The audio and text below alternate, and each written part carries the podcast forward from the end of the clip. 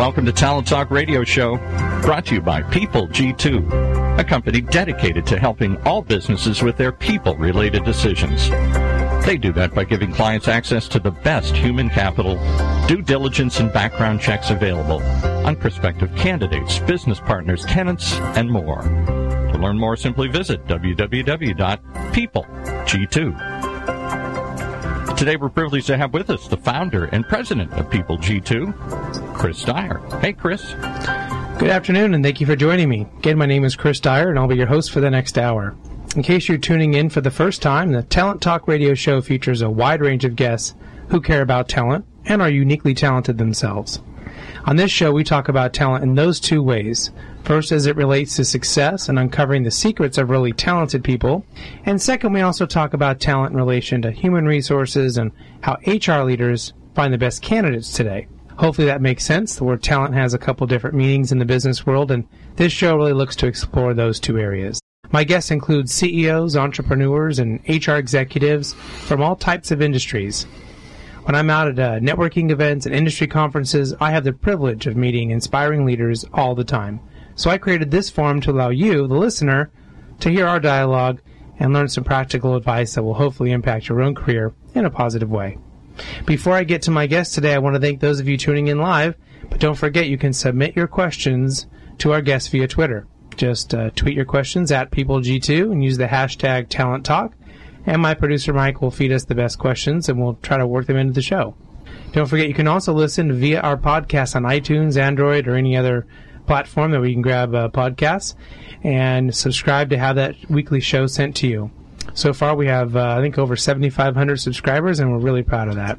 With that said, let's get today's show started. My guests today are Marty Furman, Executive Vice President of Operations and CEO Designate of Wagner Die Supply, and also Julie Weber, Vice President of People from Southwest Airlines. Julie will be joining me on the uh, second half of the show. So let's get to our first guest. Marty, welcome to the show. Hi, Chris. So tell us about yourself and a little bit about your background and, of course, the company you're working for, Wagner Die Supply. Most importantly, uh, I've been married for 35 years to the same person. Uh, we're lucky enough to have three adult children that are both all doing well in their careers and uh, one grandchild. And I happen to know all three, and he's right. They are good kids. we got lucky. Uh, from a career standpoint, uh, formal education was technical chemical engineering and chemistry uh, back east, University of Maryland. So I am a Terrapin. Got an MBA in finance later on at Loyola College, or now Loyola University, mm-hmm. makes it sound a little bit more impressive. Do they give you an upgraded diploma for that? Uh, no, but they send me more uh, requests for donations. Okay, okay, good. you, know, the first half of my career was all manufacturing and engineering. Uh, big companies, Procter and Gamble, uh, Frito Lay, Avery Dennison but I always wanted to run my own business or run a business. I found that uh, I was typecast as a as a manufacturing technical guy, mm-hmm. and eventually I had to reinvent myself. Fortunately, at Avery, I got a couple of chances to run some divisions, uh, turn them around, make them profitable, and uh, finally gain some sales and marketing experience. Uh, but that was really, you know, uh, looking to do something a little bit different. And then eventually, from those experiences, joined a family-owned company in Southern California, Trojan Battery Company where I became VP of marketing and then business development. So now I fully reinvented myself, if you will. Uh, sometimes funny that after 20 years of manufacturing experience, uh, and then you find yourself in marketing, people think you know nothing about manufacturing. But getting that diversity of experience was very helpful. Uh, eventually became chief operating officer of uh, Pentel of America and then Toyo Tires, uh, where that breadth of experience was very helpful to me and probably key in getting those jobs to begin with. Uh, and more recently joined uh, Wagner Die Supply uh, as Executive Vice President of Operations and CEO designate. And basically, what that means, is if I don't mess up, I'll be part of the succession plan in the company and uh, become the CEO uh, in fairly short order. Wagner, interesting company, uh, was founded in 1947. I'm not sure too many companies can say they've been in business that long. And it was purchased by a gentleman by the name of Al Knutson in 1970 and it's been under family control ever since then. And, and Al at 87 still comes into the office every once in a while and pretty sharp guy. Uh, several years ago, uh, Wagner became uh, an ESOP, so a 60% employee owned company, uh, which really changed the dynamic quite a bit. And is also one of the reasons they wanted to bring somebody like me in, uh, because now the, you know the Knutson family, even though uh, Mike and, and Tom have been involved in the company for over 40 years. Uh, they're wanting to back off a little bit, but they have a great sense of responsibility to the employees, which is why they created the ESOP to begin with. Mm-hmm. Uh, but they recognize they've got to grow. So the as a, as a family-owned company, they were probably making enough money, uh, but as an ESOP um, and, and being responsible for the financial security for you know many more people, um, they know they need to grow the company. So, so for those that maybe don't know, maybe you can kind of explain in a few sentences kind of what an, uh, an ESOP is. Maybe not the particular details of, of how yours works, but how does that work in general? Yeah, it's ESOPs are actually very complicated um, systems that have to get approval from the IRS. Mm-hmm. But essentially, the uh, the employees become the owners of the company, and in this case, Wagner sold 60% of the company to the employees. So for the the ownership of the company initially, it becomes a, a tax friendly way of diversifying their, their income, uh, other assets, uh, as well as retaining control of the company. Mm-hmm. But employees share in the, in the, uh, the increased valuation of the company. And so far, the employees have done quite well. So, since the company is an ESOP, do you feel kind of more pressure to contribute immediately to really increase the valuation of the company? Well, there's certainly a great sense of responsibility um, because the, the future of all of our employees really depends upon the growth of the company, uh, the success of the company, and, and of course, as the leader of, the, of that company going forward, um, a lot of that falls onto my shoulders. The helpful part of it is being a family controlled company and not a public company or private equity owned company. Uh, we don't have to increase the valuation tomorrow. Mm-hmm. So we don't have to take um, the risks associated with that. It gives us a luxury of having a little bit of a, of a longer term perspective on the business. So, with 60% of the employees that are owning the business, when you consider the struggles that you know some companies have had with finding and holding top talent, do you feel like that makes it easier or harder to bring in the right people, uh, kind of given the, the unique scenario that you have there? Well, I'm not sure it's easier to, to bring people into the company simply because we're an ESOP. It's certainly attractive to a lot of people because the concept is, is very attractive to a lot of people. But the ESOP for us really will benefit people over the longer period of time. There's a vesting period, um, but if people plan to stay at a company for 10, 15, 20 years, they can do quite well with that. Also, the, the Knutson family that have, uh, that have run the company have done so with a great sense of loyalty to employees. So it, it fits the culture of the company, the culture of the family, for that to build that long term relationship. Mm-hmm turning this a little bit towards your background, you know, I, you talked about some of the positions that you've held over the years, and I think undoubtedly you contributed to developing the strategic direction of a company uh, while you were there, and whether that's through cost cutting measures or improving profitability or even configuring the talent pool. Can you talk a little bit about your experience identifying the key needs for a company, especially when it comes to talent selection and how you decide, you know, is this what we need to really help us move forward? Well, one thing is I've learned is um, every company is different. Every situation is different. Um, I've had experience at the multinational, huge companies like a Procter and Gamble, and I've had experience at smaller family-owned businesses as well. Um, also, experience with companies that um, are, have been failing. It, you know, in my approach has always been to start with uh, a deep understanding of the financials and the cost structure. Once you get past that, then it's a meeting with as many employees as possible. In larger companies, of course, you can't meet with everybody. Mm-hmm. So I try to seek out what I would call the thought leaders, those that influence the rest of the organization, and then get to customers as quickly as possible. And and I have found that customers will really tell you what's going on. Uh, they'll give you the honest feedback about your company. Mm-hmm. What are we doing well? what are we doing badly? You know, typical question I ask is, "Who's your best supplier?" Hopefully, it's us, whoever that may be, but often it's not. And then, so what do they do that's different? And then really try to understand not only our customer's business, but their customer's business. And then figure out how we can do, do a better job for them. So, you know, the classic case might be how can I reduce your costs, uh, even though it may take some investment on my end, but my investment is, is lower than the cost reduction to you. Uh, so we all benefit. Um, sometimes it's a leap of faith uh, that if we can help our customers grow their businesses, you know, they'll grow with us, and we just move forward from there. But again, every industry is different, and what's right for an industry or today may have been very different uh, five years ago. So once you kind of got yourself into a, that company, you feel comfortable, you understand the financials and, and maybe where the company is strong or weak, and and that comes that moment when you need to then start bringing people in, uh, whether it's to replace somebody or whether it's to identify a need that has been really lingering for a while.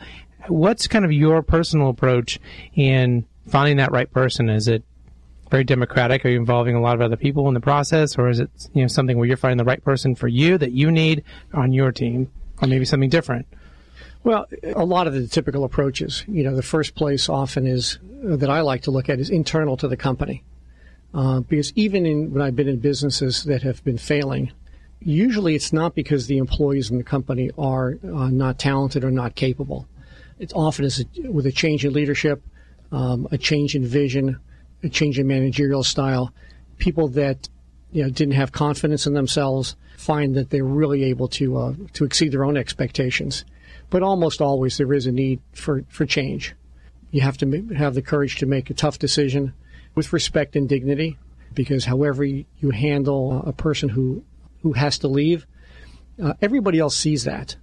You're treating that person properly, one for them, and it makes uh, makes it easier to make a difficult decision but also everybody sees it. And you send a very clear message of how you're going to treat people by how you make those difficult decisions. So you, you do have to go outside. Often the first place is your own network, mm-hmm. uh, which I encourage everybody to stay networked uh, very actively, not only when you're in transition. uh, and I would tell you it's much easier to stay networked when you're employed.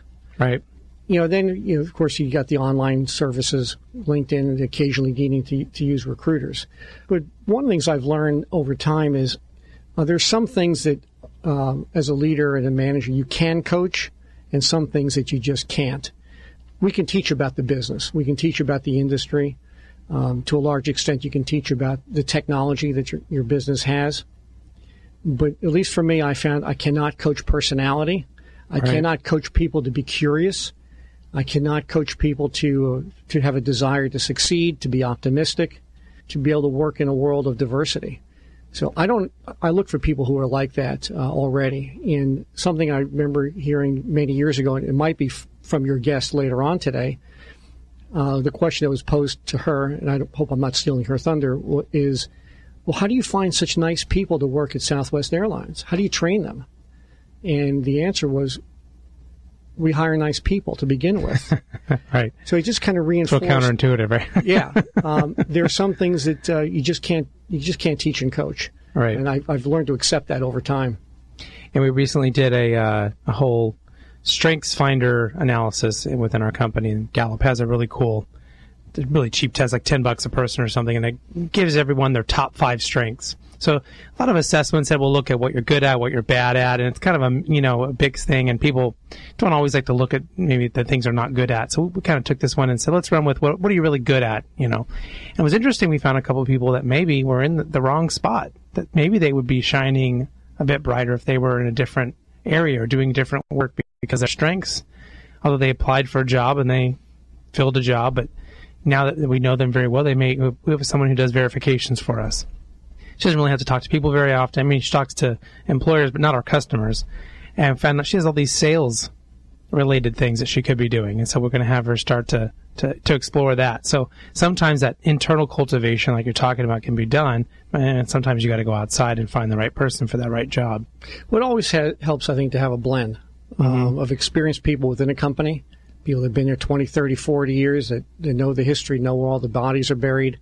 Um, and but also new people that can bring best practices from, from other experiences, and then making sure that new people honor and respect the uh, the experience and knowledge of the people that have been there for a while.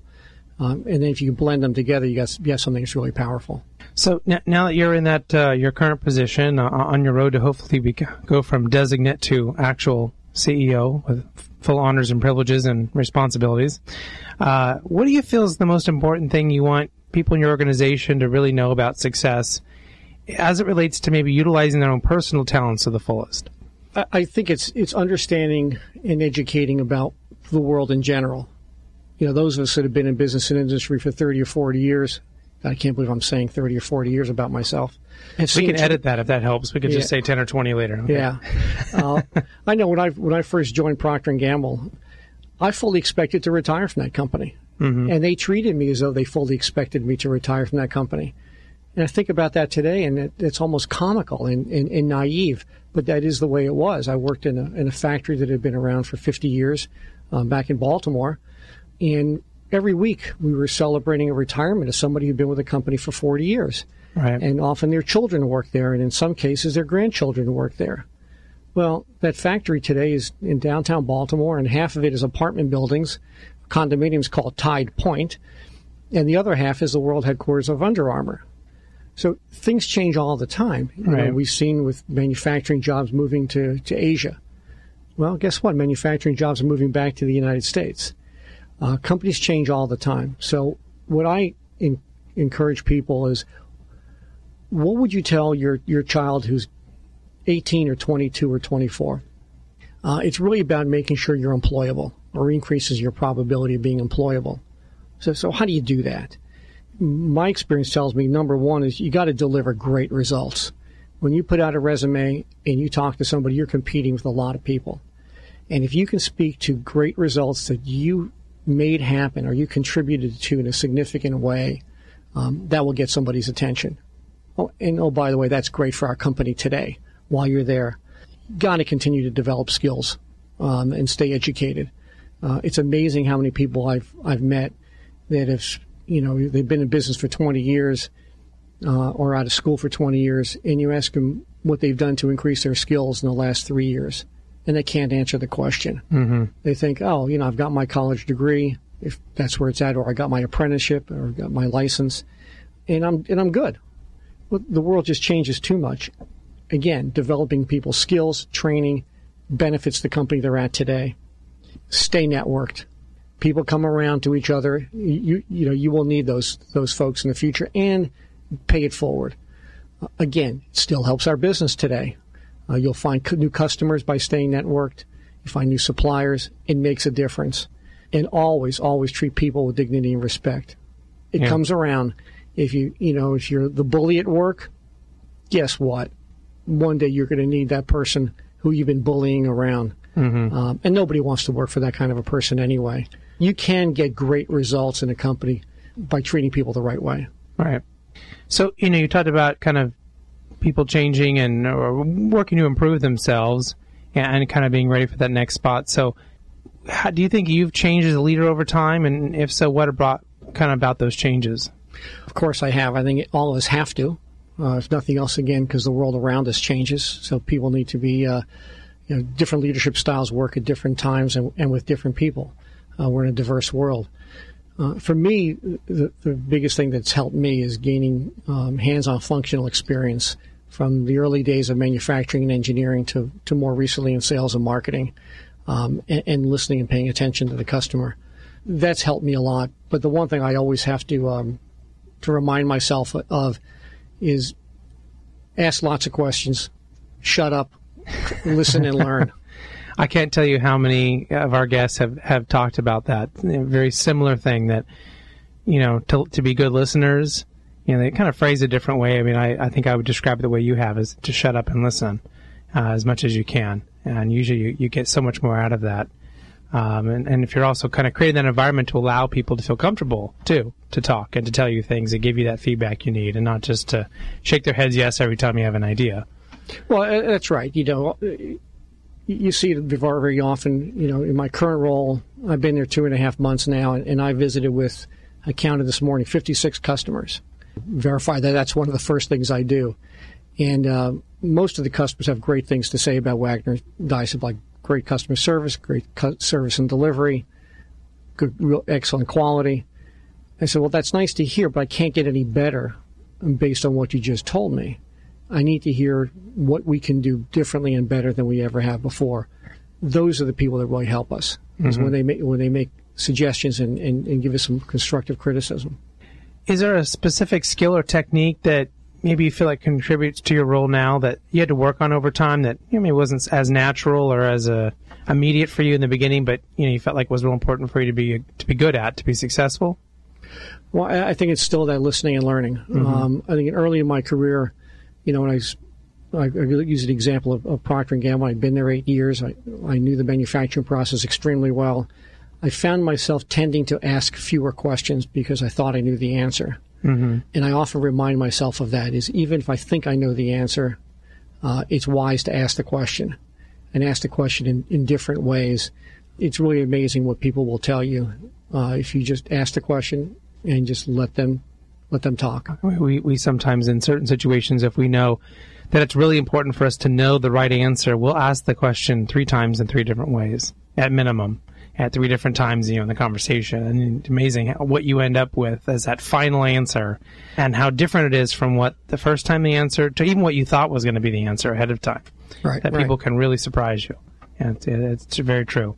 So, uh, one of our favorite questions to ask on the show, and people have given us such diverse and wonderful answers, uh, is what are you reading right now? Well, I tend to be more of a reader of uh, current events and periodicals and, and newspapers and, and so the, like. National Enquirer, you're telling us? No. Uh, I haven't seen this morning's edition yet, but I'll go to the store tonight and I'll Okay. while waiting in line. But I actually, my wife will be very pleased. I just finished reading uh, On China by uh, by Henry Kissinger, Okay. and because I had done a lot of business in China in, in previous roles, and I've probably been there about ten times uh, in the last decade or so. But what I found interesting is obviously I learned a lot about the history and culture that I didn't know. But what I really found interesting, particularly in you know looking around the world today, is the period when we began opening the doors uh, to China.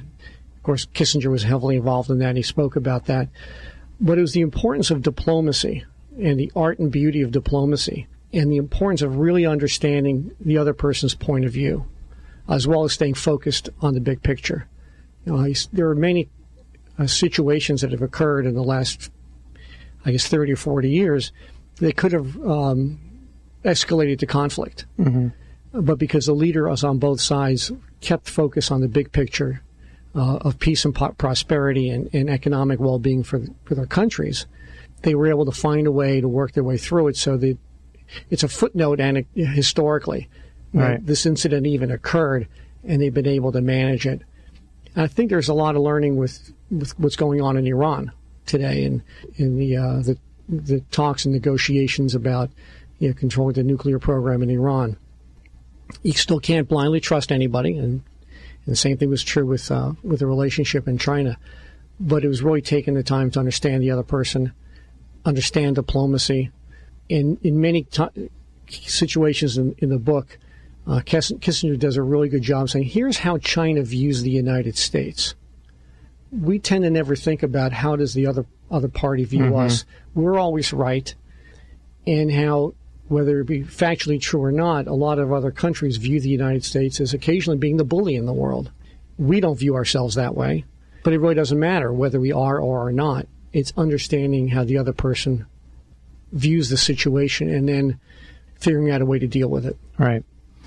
Well, Marty, I really appreciate you being on the show today. You've been uh, a very informative and very good guest for us. Hopefully, you can come back and give us uh, an update on, on how your company is doing in the future. And uh, the final question I want to make sure we ask you is how does people find out more about you or about your company if they're interested? Well, about me, the easy one is uh, I'm obviously on LinkedIn Okay. uh, as Marty Furman. And uh, you can email me at martyfurman at gmail.com uh, and visit our company website at uh, Wagner Die Supply, D-I-E, supply.com. Uh, terrific. Marty, thank you again so much for being on the Talent Talk radio show. It was a pleasure having you. Up next, after our quick commercial break, will be Julie Weber of Southwest Airlines.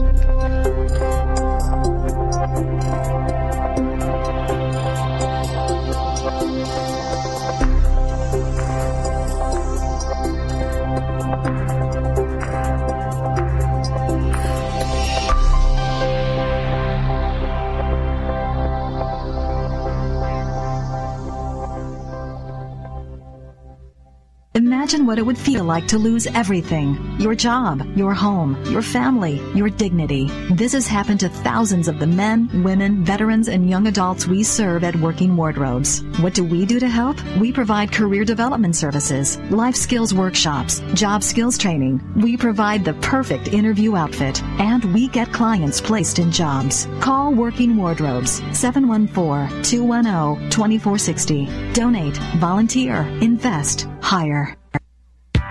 When it comes to pioneers in their respective industries, we all know the Apples, Starbucks, and Trader Joe's of the world. In the realm of recruiting, Decision Toolbox is the industry's best kept secret. With 90% of their business from referrals and repeat customers. For over 20 years, Decision Toolbox's U.S. based team of recruiters, sourcers, professional writers, quality personnel, and tech support has perfected a Six Sigma approach to talent management. No matter the size of the project, Decision Toolbox delivers incredible results. A cost per hire less than half of what contingency firms charge. With the winning candidate presented in an average of 14 days. All with a 12 month candidate warranty. With results like that, Decision Toolbox won't be a secret for long. Visit us at www.dtoolbox.com for more information.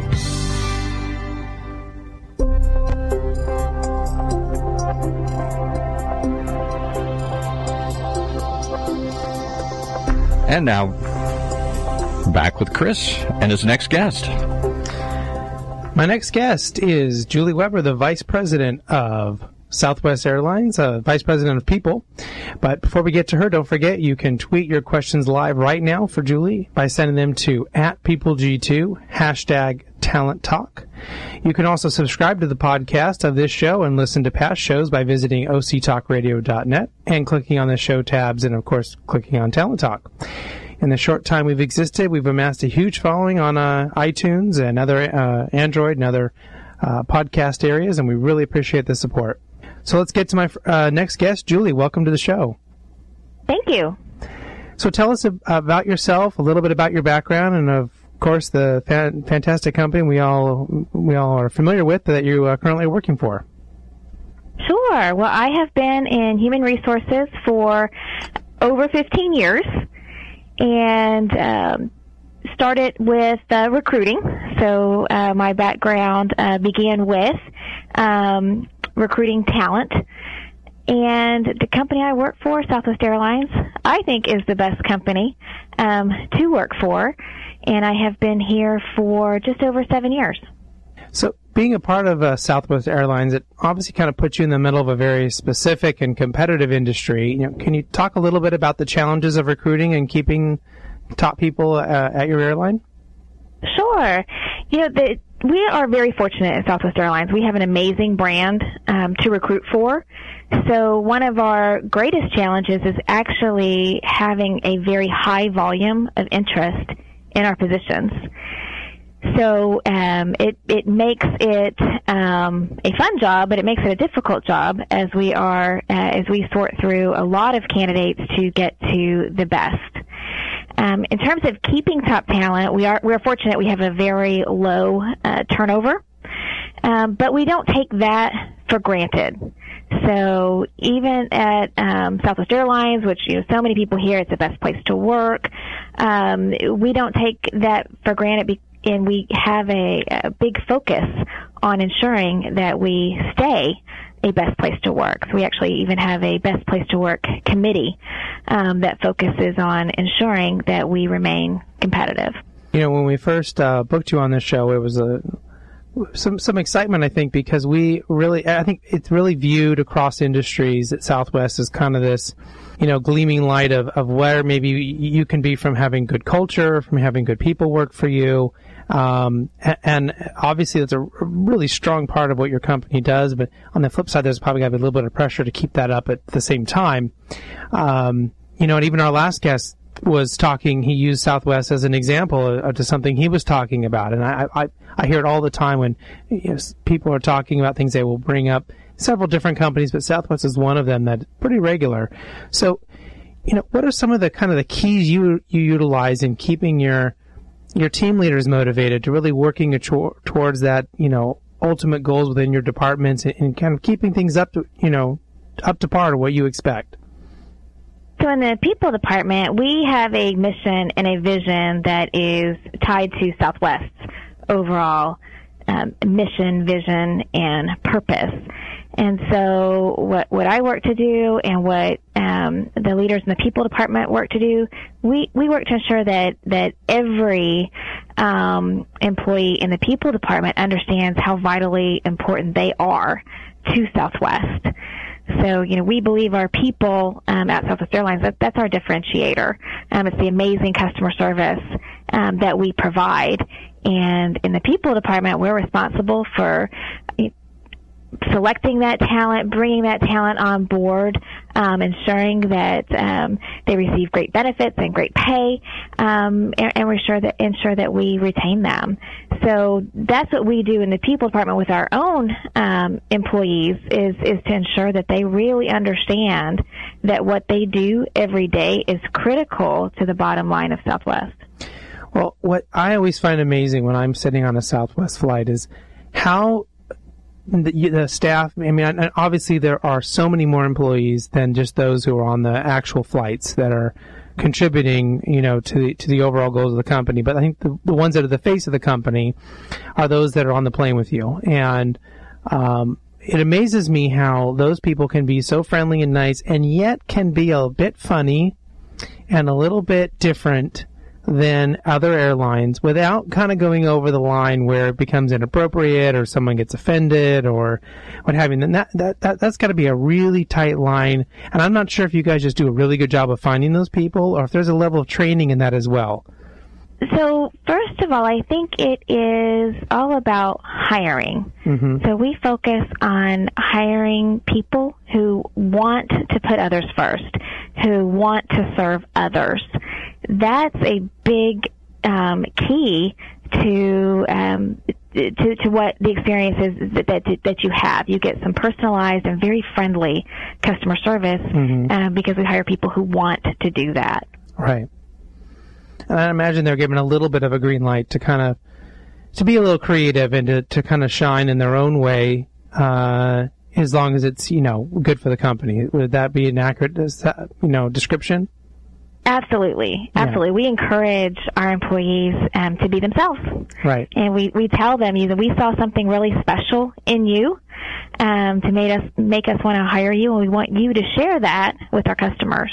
It's amazing how counterintuitive that is to other companies that are asking people to be a very specific way all the time. To really, you know, here's the box you live in, and please don't step outside those lines, or there's going to be a problem. And then they wonder why they don't have the the kind of respect and the kind of admiration for their employees or their brand that maybe a company like yours would have. But that's still got to be a challenge, I imagine, on your end to, you know, how big is the box and how much freedom do they get to, to be themselves, you know, before it becomes a problem? So Southwest is famous for saying that we have guidelines instead of rules. And as long as the employee is leaning towards the customer, then the company will support that employee. So we, I think we do give our employees um, quite a bit of um, bandwidth to do the right thing. And that's a phrase you hear quite frequently mm-hmm. at Southwest, um, is that we encourage our employees to do the right thing. Right, right. Well, it's amazing how successful the company has been at, at really being able to manage that and do that with as many employees as you have and to continue to be, you know, really at the top of, of people's minds when they think about the kind of culture and the kind of talent they would like to have within their own company, even if they're not uh, a firm that you know services so many people in a, in a day and touches so many people in a day.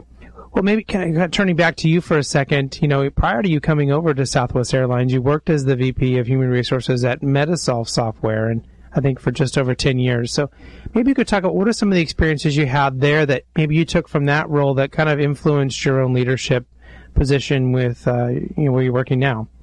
Sure, that was a very high-paced environment. So when I joined Metasolv, it was a startup software company um, just in Addison, Texas, and grew very rapidly.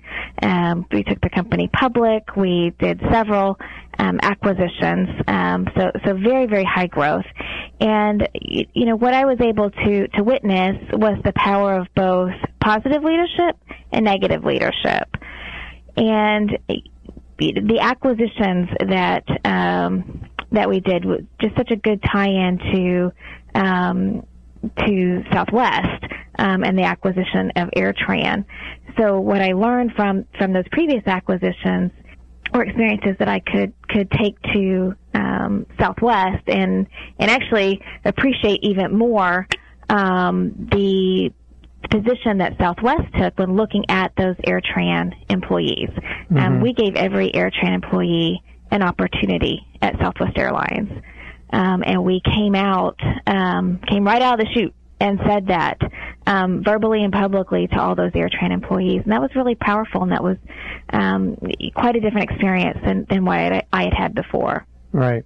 Well, I think everyone has probably experienced some na- negative leadership uh, at one point in their careers, and those that learn from it, those that recognize it, and ensure that they don't uh, repeat those mistakes or they don't repeat working for someone like that again, seem to be those that are the most successful. Uh, so it's good to hear that you you know are able to kind of distinguish between the both and, and, and maybe interpret it into a, a positive way. Right, and from from my experience um, being human resources there, I could see the very real impact um, that one um, negative leader could have on a significant amount of people. Same with with the uh, impact of a positive leader and how critical it is for an organization um, to hire leader very well. Um, make sure um, that the the leaders that you hire um, will embody and will model the values that you have as a company. So let me give you a hypothetical. Let's say a really good friend of yours from college is now you know, been hired into a company, you know, the upper management level. It could be HR, it could be C level or something, and they say, "Listen, I need to get, I really need to get the most out of the talent that I have around me right now." What advice would you give them? Get to know their people. You know, really get to know the folks that that work for you. Get to know what they're passionate about, um, what they enjoy doing. Um, encourage their strengths. You know, build a, a relationship of of trust um, so, you know, have that open door where you can encourage your employees to come in and talk to you about, you know, what mistakes they have made. Mm-hmm. They ask for your advice. Um, they ask for your encouragement, and you provide that encouragement and support willingly. And then when you do need to provide um, some coaching um, and address weaknesses, you've got a foundation of trust so that the employee um, knows that when you're providing that constructive criticism, you're doing it in their best interest because you know them, you know where they want to go, and you're just helping them achieve what, what they would like to achieve. Mm-hmm. That's great advice. So you know you've been, I think, in HR almost uh, 18 years, and I'm, I'm, sure you've seen the the changes in, in what an HR department is and what their functionality really has become with the company. So one of the things that is most often talked about, particularly in large companies, is the transformation of HR from simply the transactional role to a more strategic role among the company leadership. You know, how have you experienced this change, and you know, how do you see your role in HR as a, as a strategic player, kind of overall in the business objectives of Southwest Airlines?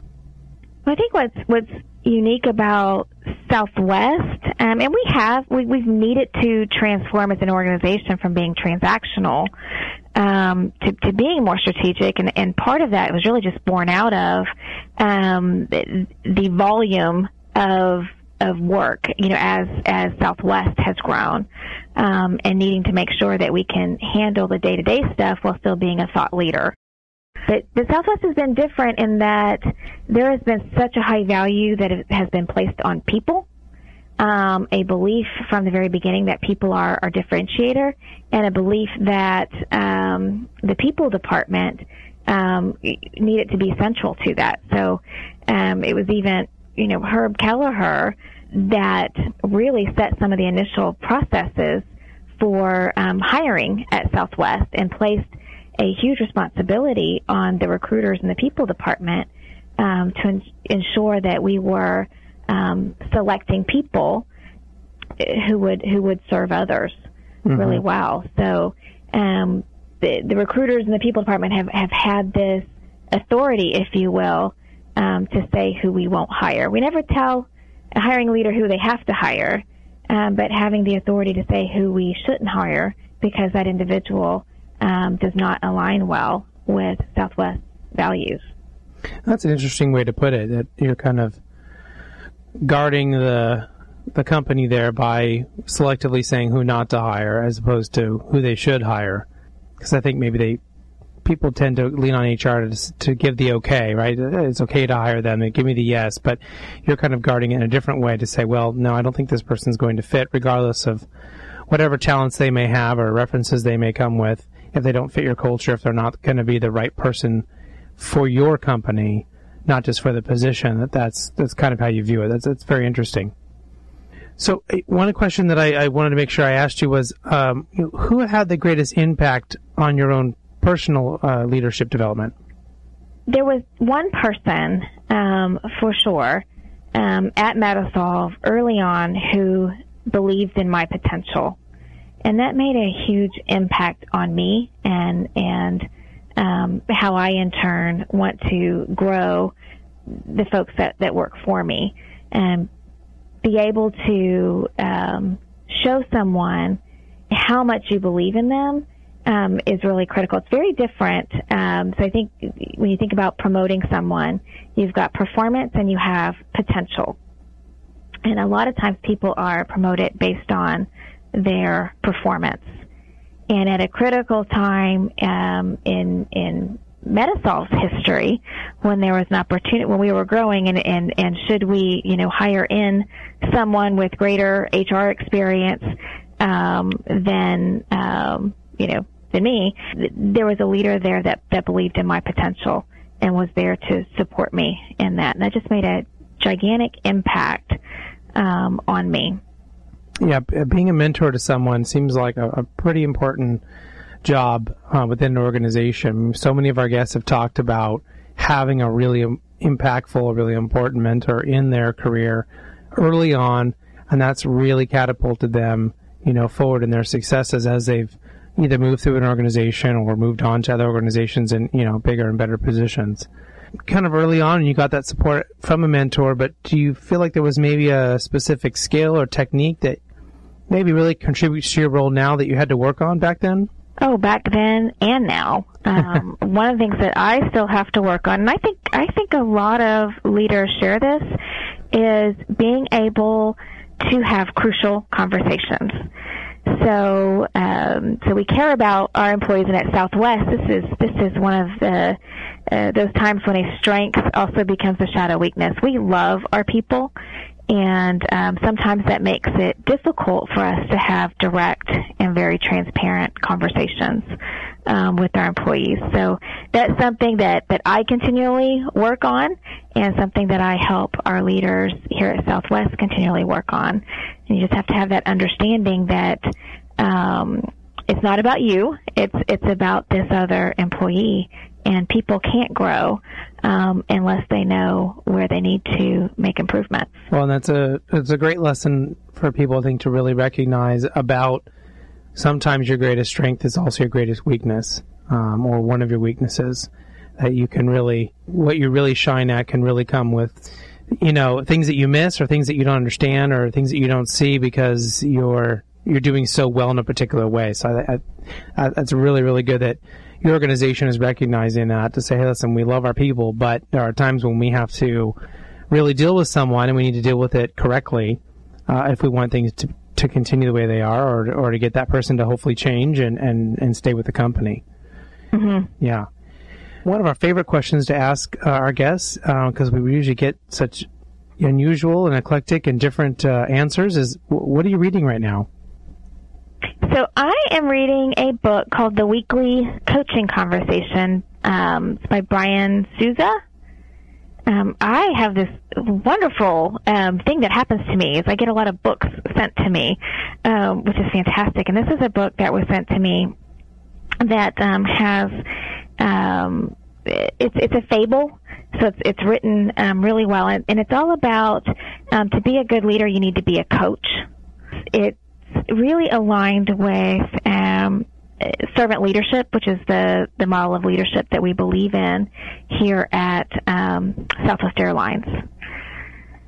Is it really the book kind of suggesting that you kind of give you some ideas or some practical tips on the different types of conversations you might have on a weekly basis with someone you're coaching? Actually, it's it's more um, when you're reading it, you feel like um, this this author is actually coaching you if you're a leader and and uh, providing some some coaching moments to you, which in turn you can you can uh, use that. But it's one of the um, we do 360 assessments at South Southwest for our leaders, and we um, use that for developmental purposes. It's not part of the performance evaluation. It's just really to help our um, our leaders be um, even better. And when I talk to, to new leaders who haven't gone through the process yet, um, and actually this is just uh, very recent, um, there was a quote I found in this book, actually before I started to read the book, um, which talks about, you know, in order to get your team to be coachable, you have to be coachable. Mm-hmm. And that the, um, you know, that your personal example is the most powerful leadership tool you have. Um, and that that has really resonated with me, and it's resonated with the folks that I've I've talked to about the you know going through this 360 process. How does the 360 process? Maybe you can give us a listeners kind of a quick summary of what does that process look like? What are you doing with a 360? So the 360 assessment that we um, um, have had developed, it aligns with our leadership expectations. And uh, so the 360, um, it um, helps the leader assess how well they're doing against those leadership expectations, which are things like developing people, building great teams, um, being strategic, um, being knowledgeable. There's there's uh, several of these, and so um, we have our leaders, um, and we started with we started with our most senior executives when we launched this process um, and we've been slowly working it down um, to to the director level. And they take the assessment. Um, they're provided a uh, a coach from the people department, and uh, we walk through strengths and and maybe a couple of um, one or two action items that uh, that this leader could work on, and we suggest that they share it with their boss, um, but it's actually not a requirement. It truly is for their own personal development and to help them be uh, a better leader. Oh, it sounds like a great process. So, you know, I'd also like to ask you a little bit about your creative process. You know, how do you brainstorm effectively with your team or, you know, get them to think creatively in, in the right situation? So one of the one of the values that we do have at Southwest, we we uh, encourage vigorous debate and dialogue. And I think the only way that you can have good debate and dialogue is if you've developed trust among your team.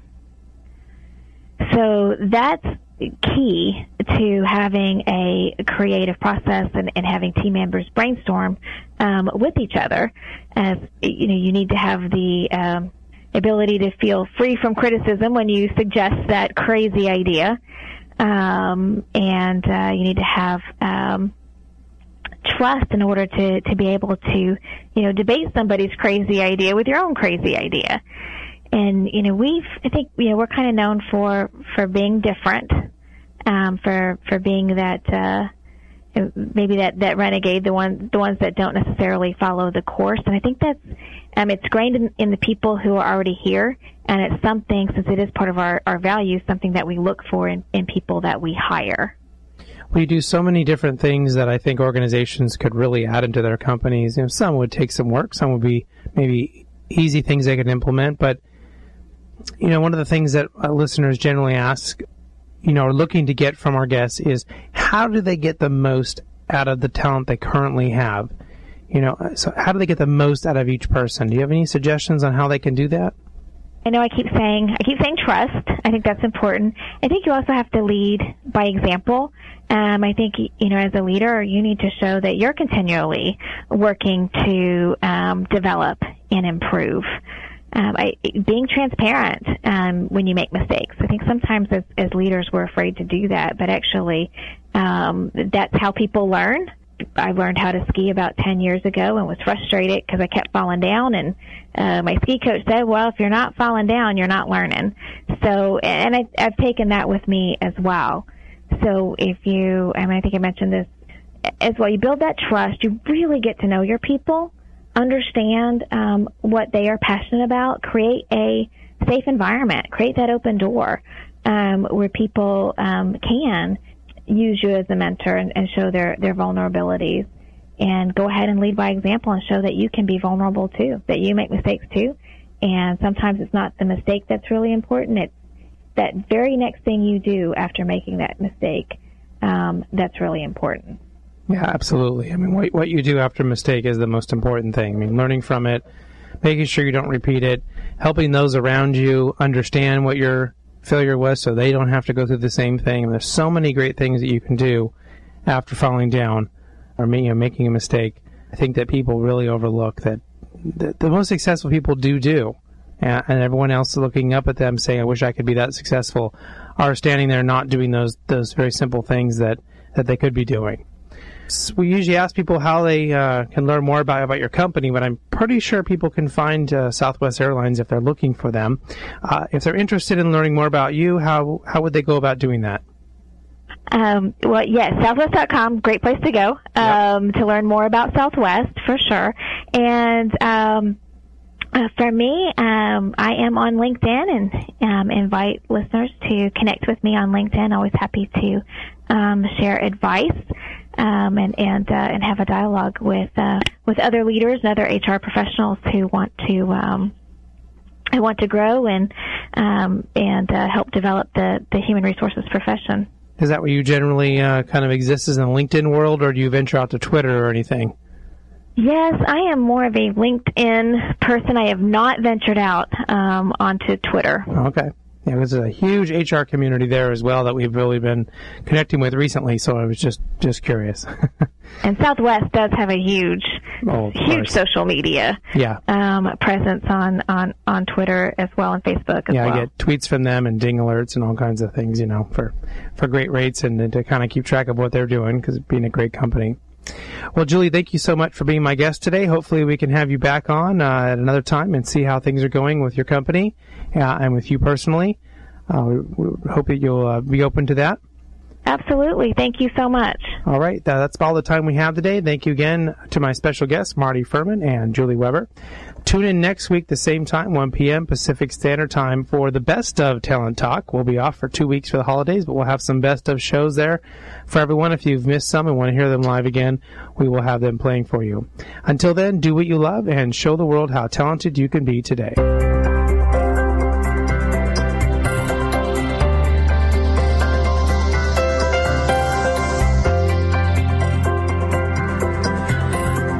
You've been listening to Sound Talk Radio Show brought to you by People G2, a company dedicated to helping clients with their people related decisions by giving them access to the best human capital, due diligence, and background checks available on prospective candidates, business partners, tenants, and more. People G2.